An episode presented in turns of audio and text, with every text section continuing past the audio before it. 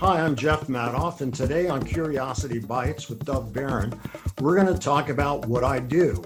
And what I do is I'm the author of Creative Careers Making a Living with Your Ideas. And I am a professor at Parsons School for Design, where I interview lots of really interesting people that contributed to the book.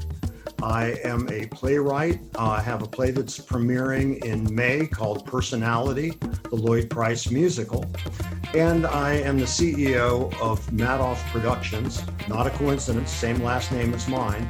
And I do commercials, documentaries, and so on for people like Ralph Lauren, companies like Victoria's Secret, Harvard School of Public Health, American Academy of Dramatic Arts. So, we're going to talk about creativity and how editing is the real secret to doing great creative work, about creativity, collaboration, and trust, and how to work with people in a way that really enhances and make your work makes your work a lot better. So I'm really looking forward to my conversation with Dov because, as you regular listeners know, he is an interesting guy and a lot of fun to talk to. So please stay tuned and hope you enjoy the show. Welcome back to part two of my interview with Jeffrey Madoff. Now, he is the author of Creative Careers Making a Living from Your Ideas. He is the founder of Madoff Productions based in New York City. He has done some pretty amazing things. And before we were talking about uh, how a master has no secrets, and that was a really, just like for me, that was like so awesome. Such a great piece. So let, let's go back a little bit in here because there's so many places you can go. You know, we talked about, you know, you, you have a background uh, schooling, which is uh, psychology and philosophy and wrestling. Yeah, that's not a weird combination.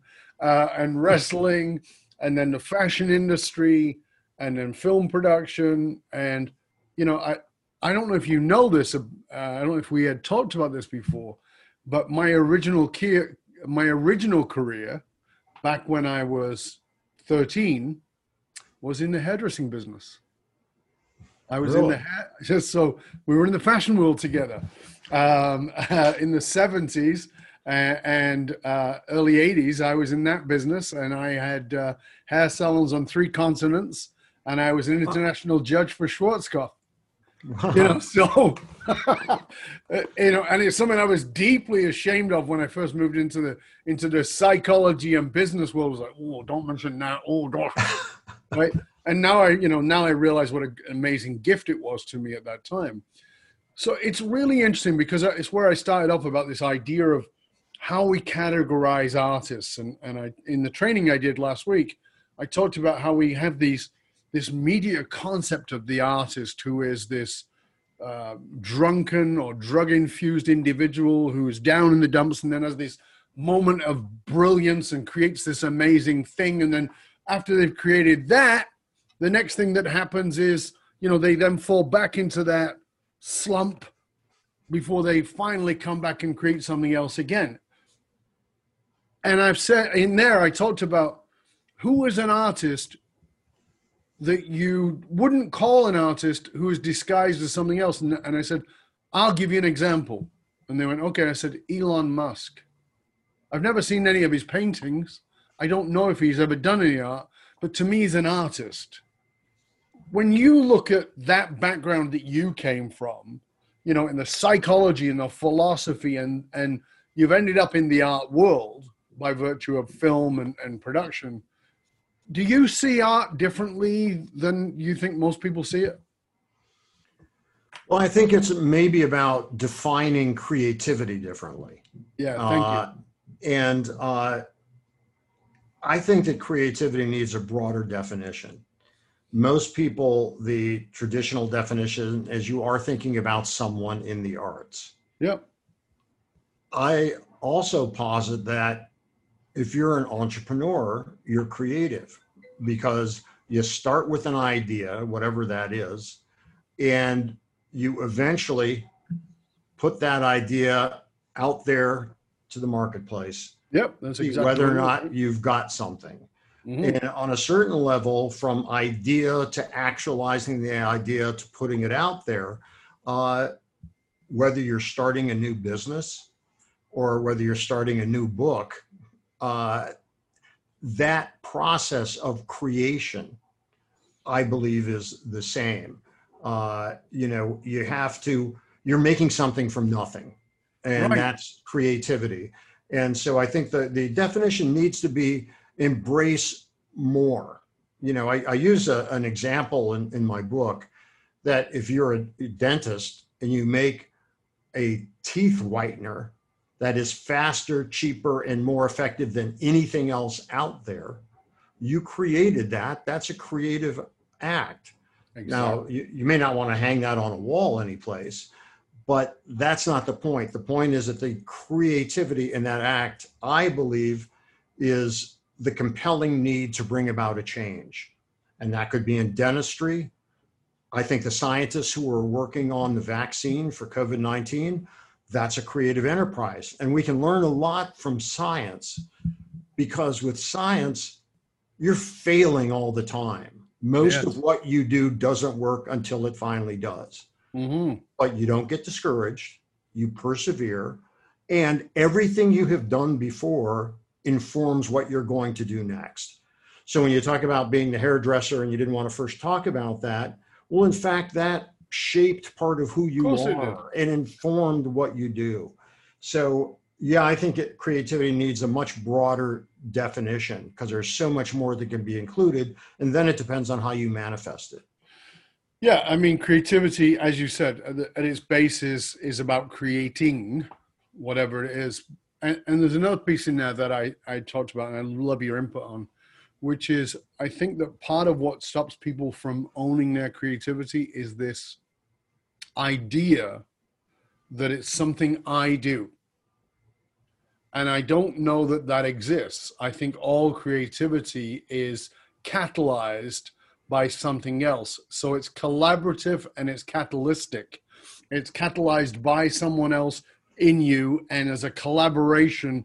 And it, that collaboration may be going on inside of your own head, or it may actually be a literal collaboration, but it's a collaborative effort. And I think that part of what stops us, I was, as, an, as a kid, my art was in galleries by the time I was 11 Wow.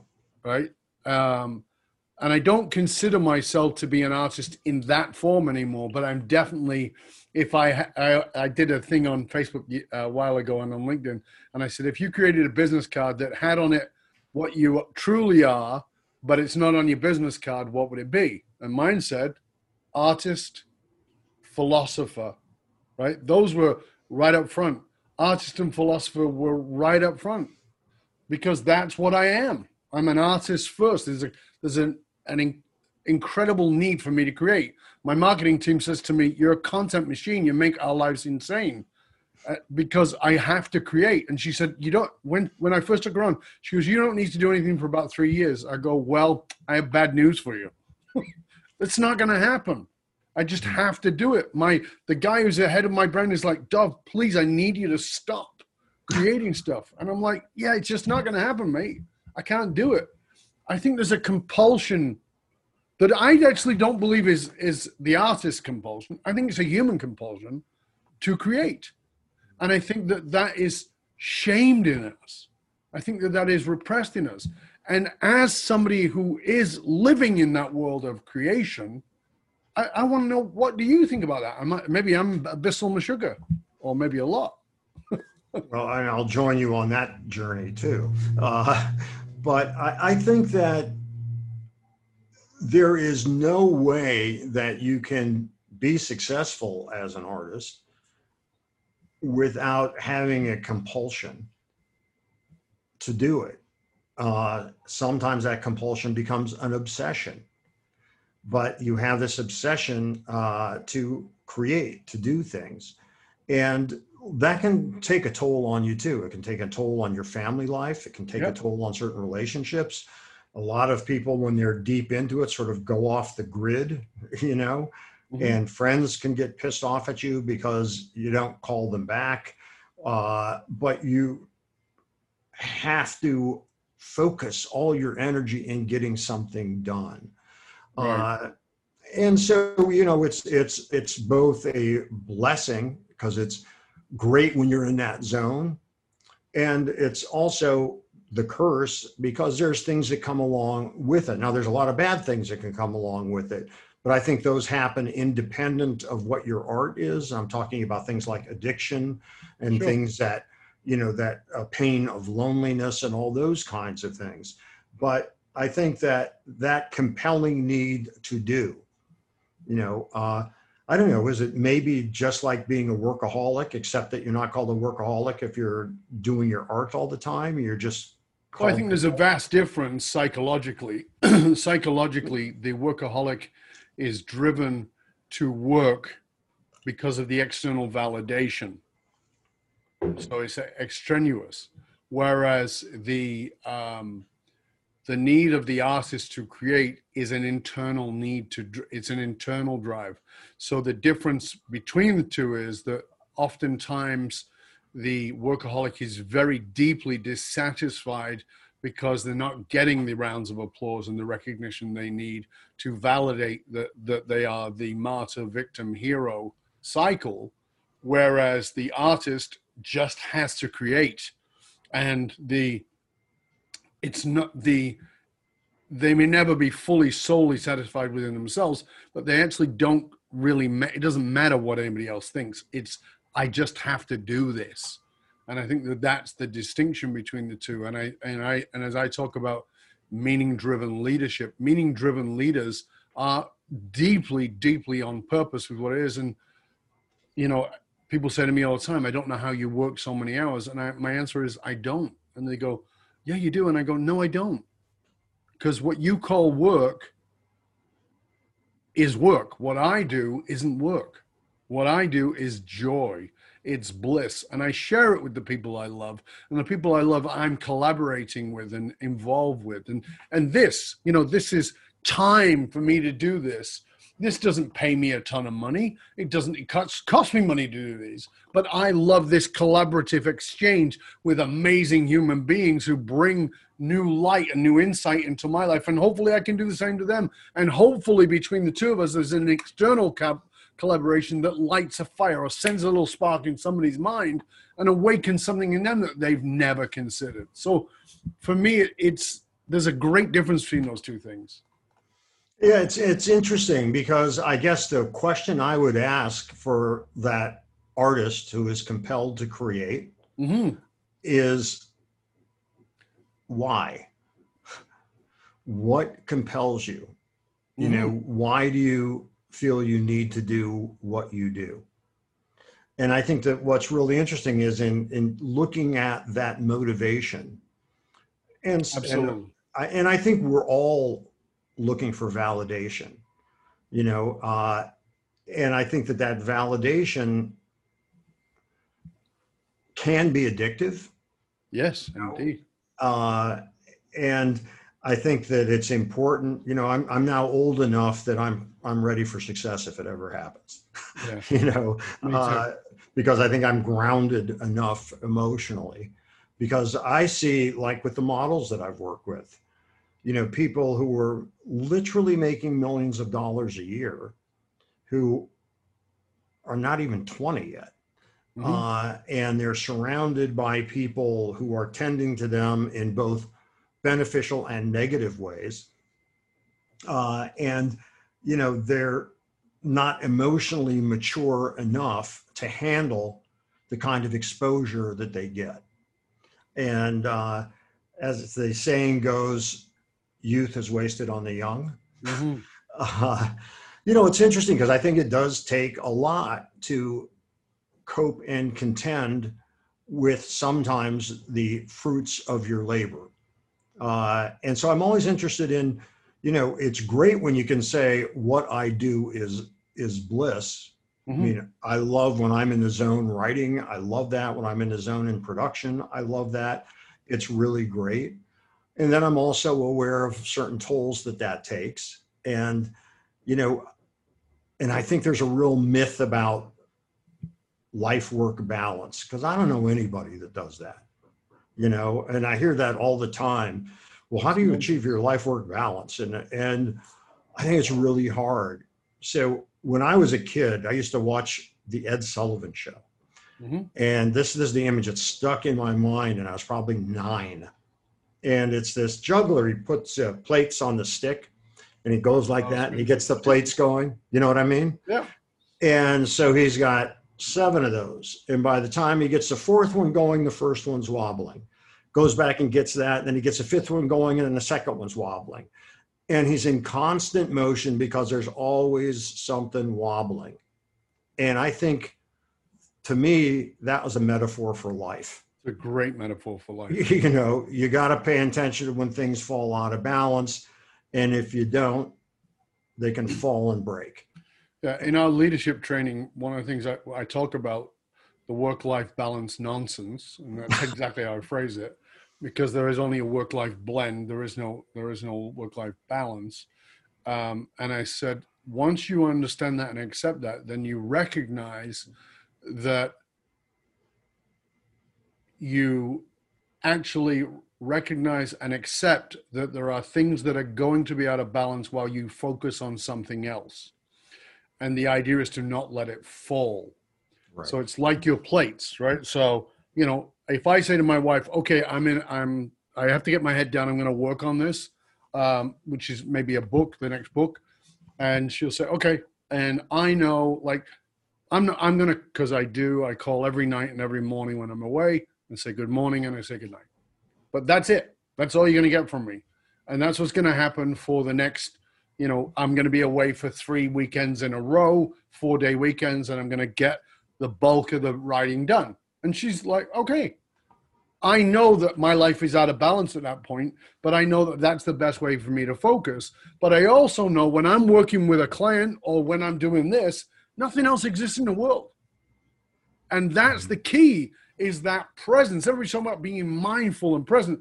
Well, that means you're out of balance. It because focus is out of balance with everything else and that's the importance of it. That's the value of it is that you get all my attention. If i'm balancing my health and my fitness and my marriage and my kids and my grandkids and everything else and trying to do this interview i'm not present.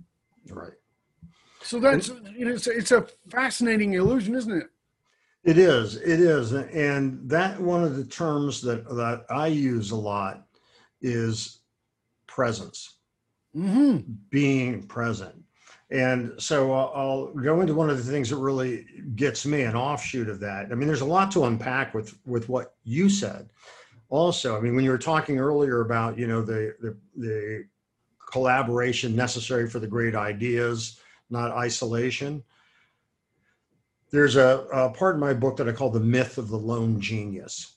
Yeah and the myth of the lone genius, a prototypical example was Thomas Edison, mm-hmm. that he somehow agonized over his inventions, would nap for 20 minutes, and then invent a light bulb or something. Mm-hmm. Well, that wasn't true at all. Uh, so, you know, the, the new Edison is Elon Musk, someone else that there's been a mythology that's built up around the person.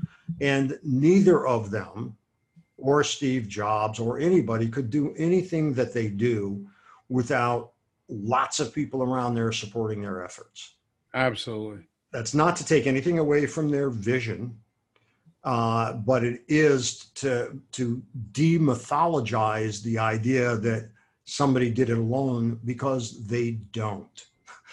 They don't. Well, I think there's a great example to the contrary that, that shows that, which is probably one of the greatest geniuses in modern history, did it alone and died miserable and poor. And that is the man Elon Musk named his company after, Nikola mm-hmm. Tesla. Mm-hmm. He, he was a member of society. He was a, uh, you know, went out and did all the things, and then he didn't, and he got obsessed inside of his work and never did anything and never involved anybody else and he ended up in a battle with Thomas Edison, and, and the guy was destroyed emotionally, financially, and without doubt made Thomas Edison look like a dummy. I mean, Tom, uh, Thomas Edison, I think, was a lot more shrewd, but as a uh, as an inventor, come on, and you know, and so it's a really good point you're making there, Jeff. Is that if we don't recognize that these people do surround themselves with people who not only support them but can carry that vision. and execute and execute. right Because that's one of the other things, isn't it? I mean, it's one of the things that I know about high creatives. People who are, my personality type is high creative, high intellect, high stimulus. We are all people who fall into that category. We are the most, the most likely for depression. It's inevitable that that's where we're going to go if we don't take care of those things and because we'll do them in a negative way because we have to because we're high stimulus. And the other thing about those people is that we we love relationship, but we have to have time alone. And we have to collaborate, we have to share. We can't help but do that. And so often those people, you know, there's this again another ideology. Oh, the, like you said, that lone wolf, that you know, introvert. No, they gotta surround themselves with people who can carry the vision. Hmm and you are you know you're creating this play. Now, let's talk about the play for a minute because there's a lot to unpack here. There's your interviews there's the book there's the play. The play i find particularly interesting. I don't know if you know that recently i interviewed excuse me five-time um, grammy award winning uh, bassist victor wooten you know Mm. amazing guy. He's actually on on this show on Curiosity Bites. Amazing guy, and we talked all about music and music history, and and again, I have this massive fascination with music, and and and I, you know, even though I was born in Northern England, I grew up on I grew up on soul, I grew up on Motown, I grew up on Stax, I grew up on on all those labels, you know, and and he was playing with Curtis Mayfield on tour when he was six. wow That's- yeah no kidding yeah insane, right? That's fantastic. And but a name that never ever came up, came up was Lloyd Price. It never came up. And Hmm. Honestly, Victor talked about people who had influenced his music and people who had been a massive influence to music. That name never came up. Tell us about Lloyd Price, your connection to him, and what you're doing. So let me set some context up, uh, first of all, which is up until the 1950s, the record business was an adult business. So all the major labels like Decca and RCA, uh, Capitol, they did classical music and operas. I remember my grandmother's uh, record player was, you know, a big piece of furniture Yep. and that there would be like five records 78 rpm they'd be in different jacket in an album that's why they were called record albums Right. because there were five of them that might have that particular symphony in an album Right. you know uh, and there was only so much time you could record on a 78 rpm Of course. Yeah. uh, so there were independent jazz and blues labels. Uh, and if they sold 3,500 to 5,000 records, that was a lot and they were happy, especially because a lot of the owners were stiffing the musicians that, uh, you know, did the recordings and charged all the music recording and studio time and other musicians against the uh, artist. And so they often came away with nothing. And the other person also, the label owner, oftentimes took the rights and listed themselves as owner. And so that was a pretty corrupt business. Yeah. Uh, Even Motown was that. Yes. And so what happened was there was a, a record label called Specialty, and Specialty was a became the largest gospel label. Fats Domino, who I'm sure you've heard of, Absolutely. Fats Domino recorded a song called They Call Me the Fat Man. Yep. Great song. Sold sold 28, 29,000 copies, unheard of. Unheard of. So Or- in the context of where normal quote pop records, popular, because pop means popular, records selling 3,500, he sold how many? 28,000. I mean, that must have been like, that makes him Michael Jackson of the time. It was huge. So what happened was Art Rupe, the guy that started Specialty, whose real name was Arthur Rubenstein, who moved from Philadelphia to California to become an actor. That didn't work out. But he would go to the gospel church because he just loved the raw emotion that happened during gospel music. Right. So he started this label, kind of decoded what it was. And then, as a result of Fats's record doing so well, he wanted to record a young artist. One of the guys that uh, sort of scouted for talent for him, a man by the name of Dave Bartholomew, who was a musician in his own right, a black man who at age 15 left home and was playing jazz on riverboats around New Orleans. And he's got his own story. He went to a, a little fish shack, which is the back porch of Lloyd's house. Lloyd was working on a song on a broken piano, and Dave went in there to buy a fish sandwich, and he heard this kid playing who was at the time 17, and he said, I want to record that. And Lloyd said, okay. He didn't even know what he meant. No. And then he forgot about it. And three months later, he gets a call. I want you to come to Cosimo Matassa studio in New Orleans. Lloyd lived in Kenner, where the airport is for New Orleans. We're going to record you. And that song that you were doing. And that song was called Lawdy Miss Clawdy. Lordy, Lordy, Lordy, Miss Clawdy. You got it. That's right. That's right. So he recorded that and uh, finishes doing that first take. Everybody was blown away in the recording session. And, and by the way, Fats Domino played piano on that. And Lloyd says, Can I go now? And he was so intimidated by the whole situation. And Dave said to him, Lloyd, we need a B side. Lloyd said, What's that? He said, Well, record's got two sides, A and B. You just recorded the A side. We need to record the other side. You got another song?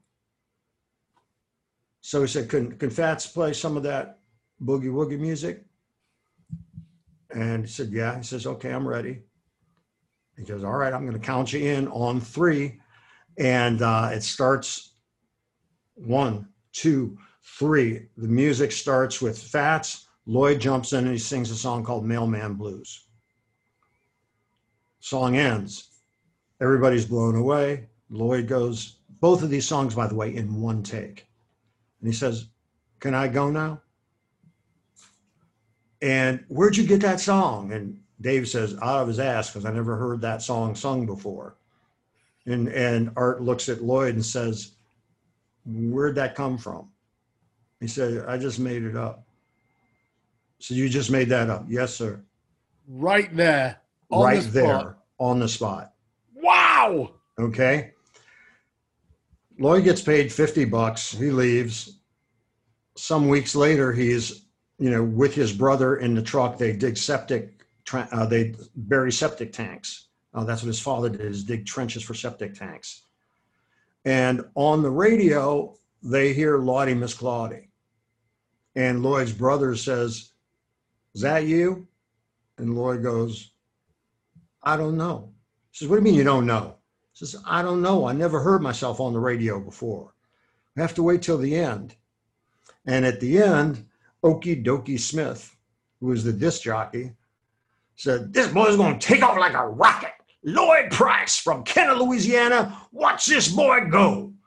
And the song sold over a million copies A million.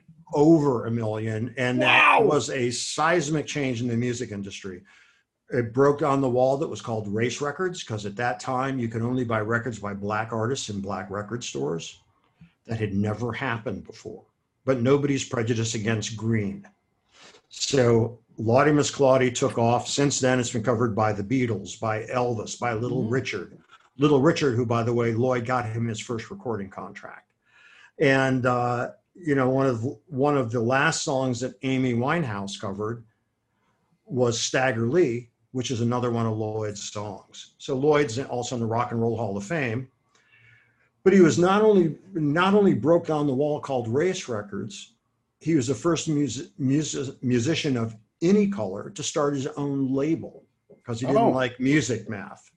Then he was the first black to open a nightclub below Harlem in Midtown Manhattan. So he was an entrepreneur. He never allowed himself to be a victim. Uh, and his story is incredible. And the first thing that the Lloyd character says when you see him on stage is My mama wasn't a whore. My daddy didn't leave. I didn't learn how to sing in church, and I never did drugs. I want to get that out of the way up front. And you're then told a story about his extraordinary life that is not any of the cliches we've seen in so many of these other stories. So sorry for running off like that. No, no, I'm that so was excited that was, about the play. I'm oh, so- that's that's fantastic. So, God, there's so much to unpack in there. Um, so the first question is, did he get any more money than the fifty bucks? yes. what Because you and I both know that in those days, you know, you got a check and it was like, okay, you're out. Now we're getting all the money and you're naked. So what happened with Lloyd? Art Rupe was a was a, a good man, and there came a time when, uh, you know, Lloyd became a huge star, arguably the first teenage idol, and he attracted as many white kids as he did black, which never had happened before. No. So uh, he wanted to buy back his contract. And Art said, I'll sell you your contract. And uh, Lloyd said to him, What do you mean sell it to me? He said, I paid for it. I'll sell it to you. Now, Lloyd didn't like music math. He didn't like the fact that he wrote the song, performed the song, and all the recording costs, the musician costs, eh, stamping costs, all that were taken out of his end. Mhm. So even though he got a higher percentage than other young musicians at that time, he felt like he was being cheated, which he was.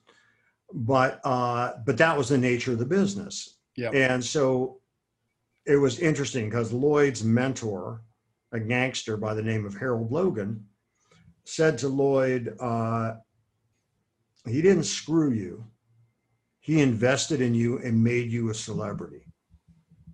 Now it's time for you to make the money. Mm. And Art Rupe said to Lloyd, I did something much more valuable than have you sign a contract. I made you into a commodity so other people will pay to see you. So it's a very interesting, very, very interesting story. Uh, and that's what that's what the musical is about.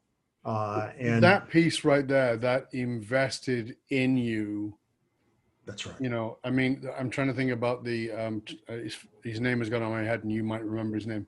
He put together Boyz II Men, uh, not Boyz II Men, um, what were they called? Uh, those boys groups, you know what I mean? Mhm. Like, uh, he put together those and, and he was kind of like the same thing. He just would find a bunch of guys and he would put them together. Uh, um, and he, Backstreet Boys, right? Sorry, Backstreet, Boys. Backstreet. Yeah, thank you. He put those sort of bands together and took most of their money, right? And then we're talking in the early early nineties. I mean, it's Right. not it's not a long, long time ago. He took most of their money, and eventually they got their own money out. And and but you know, it's like Simon Cowell does it with with the American Idol people, and people That's are like, right. you know, you know, he's an asshole. Well, is he? I mean, I, I can see why you say that. I get it, but you know, uh, there's a lot of these people who were singing, you know, in the kitchen, and that was it. Mhm. And then suddenly they're not. So, you know, uh, one of my mentors years ago said this to me, and we'll take a break after this. But one of my mentors said to me years ago, he said, he taught me a fantastic lesson. He said, if I teach you how to make a million dollars in two years, what percentage will you give me? He said, I teach you a system where you can make a million dollars in two years. What percentage will you give me? And we were in a, we were in a group, and, it- and the group said, you know, five percent, ten percent, twenty percent. The highest it ever got was fifty percent, right? And he goes, "You're all idiots, and you'll remain broke the rest of your life." Hmm. And he said, "You should be willing to give me a hundred percent." And they said, Why? He said, Because I'm teaching you a system by which you can repeat it for the rest of your life. That's what it takes. That's thinking in an investment mindset as opposed to a taking mindset. And he goes, You've all got taking mindset. And if you have that, you'll remain broke. And that for me was one of the greatest lessons in my life because I really got right there oh, that's what I'm doing with this person, or oh, that's what this person has done with me. So when when people pay for me to mentor them, I'm like, this is pittance, I promise you. When I've paid people insane amounts of money to guide and mentor me, I know it was worth every penny. It's that same lesson that that that gangster taught to Lloyd. That's fabulous lesson. We're going to take another break. We're going to come back with our third part of the show. I'm here with my guest, Jeffrey Madoff. Now, again, if you want to join in this conversation, you can go over to Facebook. There's a group inside Facebook called Curiosity Bites. There you can chat about this show. You can have conversations about this. And, and we also make sure that all the uh, conversations about the other shows are in there. And if this is your first time listening in, so please go to wherever you listen to podcasts and subscribe to the show. Please share it with your friends. Uh, these are amazing conversations. They are quite delicious. And we'll be back for round three in just a moment.